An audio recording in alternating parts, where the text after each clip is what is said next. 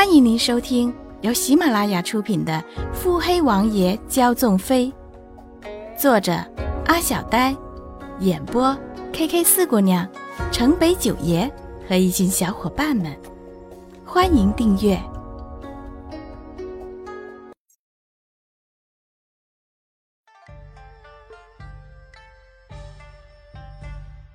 第五十八集。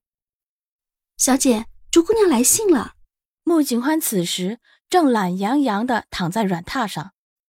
自那日宴会之后，穆府频频的收到请帖，每次一去都是那几个人，换汤不换药，实在腻歪。无奈之下，穆景宽只好拿婚事做借口，这才悠闲了些。一听来信，穆景欢才来了精神，舒缓眉眼，看着递到眼前的信笺，查遍廉价。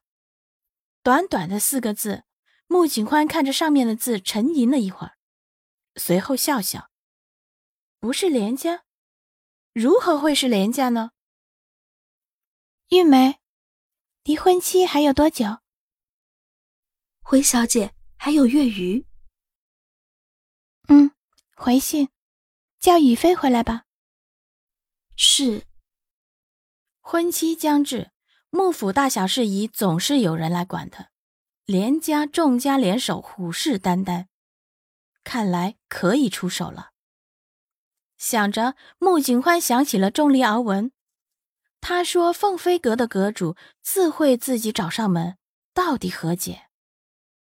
迟疑了一番，穆景欢看着进来的账册，几十家店铺的账都被动了手脚，看来得让雨飞动作快一点了。景儿，宠溺的声线打断了穆景欢的思绪。穆景欢悠悠一笑：“姨娘。”莫夫人板着脸，假装生气：“回陵南这些个月，也不去看看姨娘，小没良心的。若不是老爷提起，你是不是不打算让我知道你与七王爷要成婚的事？”穆景欢扶额：“姨娘用陪姨父吗？”穆景欢调笑。神情暧昧，莫丞相与夫人恩爱，可是上京的一段佳话呢。不知羡煞了多少上京妇女。去，莫夫人羞红了脸，催穆景欢。穆景欢突然正色：“姨娘，阿寻在西院。”莫夫人显然是一怔，唇角笑纹滞住。贺兰记呢？穆景欢摇了摇头。未曾寻来，我刚一见到阿寻时，他实在憔悴的让人心疼，我便未告知你，怕你忧心。即使现在，阿寻也是经常自己在戏院待着，除了我，谁也不见。莫夫人眼神一柄，色厉内荏，好一个贺兰记，哼，柳家姑娘可是由得你欺负的。说着，又有些心疼。看了看穆景欢，有些疑惑：“你素来与寻儿要好，知他被欺负了，会没有准备？”穆景欢不负方才素容，嫣然而笑，透着狡黠：“知我者，姨娘也。”莫夫人冷哼：“哼，小花花肠子。”两人相视而笑。姨娘，我怎么能放过贺兰记？我怎么能原谅他？贺兰家，我其实心里怕极了。那时的阿寻，我看着真的是心如死灰。我去看他，他总是在悄悄的抹眼泪；见到我时，却又笑得温和，眼里没有了以前的那光亮。我真怕我会这样失去他。莫夫人又怎会不知？穆景欢自小便没了亲娘，小时候莫夫人还未出嫁时，总要接穆景欢回柳家。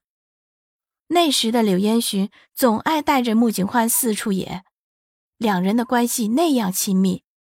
柳烟寻出嫁时，穆景欢虽未说不舍，却也是偷偷的跟着，送她到了两国的边界。莫夫人也有些伤神，就这样静默了一会儿。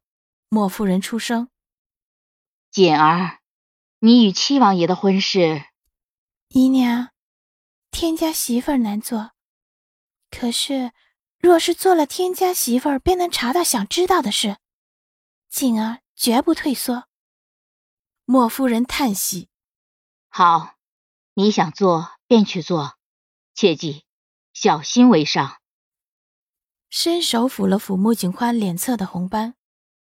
我知你聪慧过人，只是这样狠辣对手，心机城府必不会浅。穆景欢了然点头：“嗯，姨娘，走走走，带你去见见阿寻家的小豆丁。”莫夫人愣了片刻，有些迷惑：“你是说阿寻的瑞儿？叫瑞儿，白胖滚圆的小豆丁。”提起小侄子，穆景欢兴致高涨。本集已播讲完毕。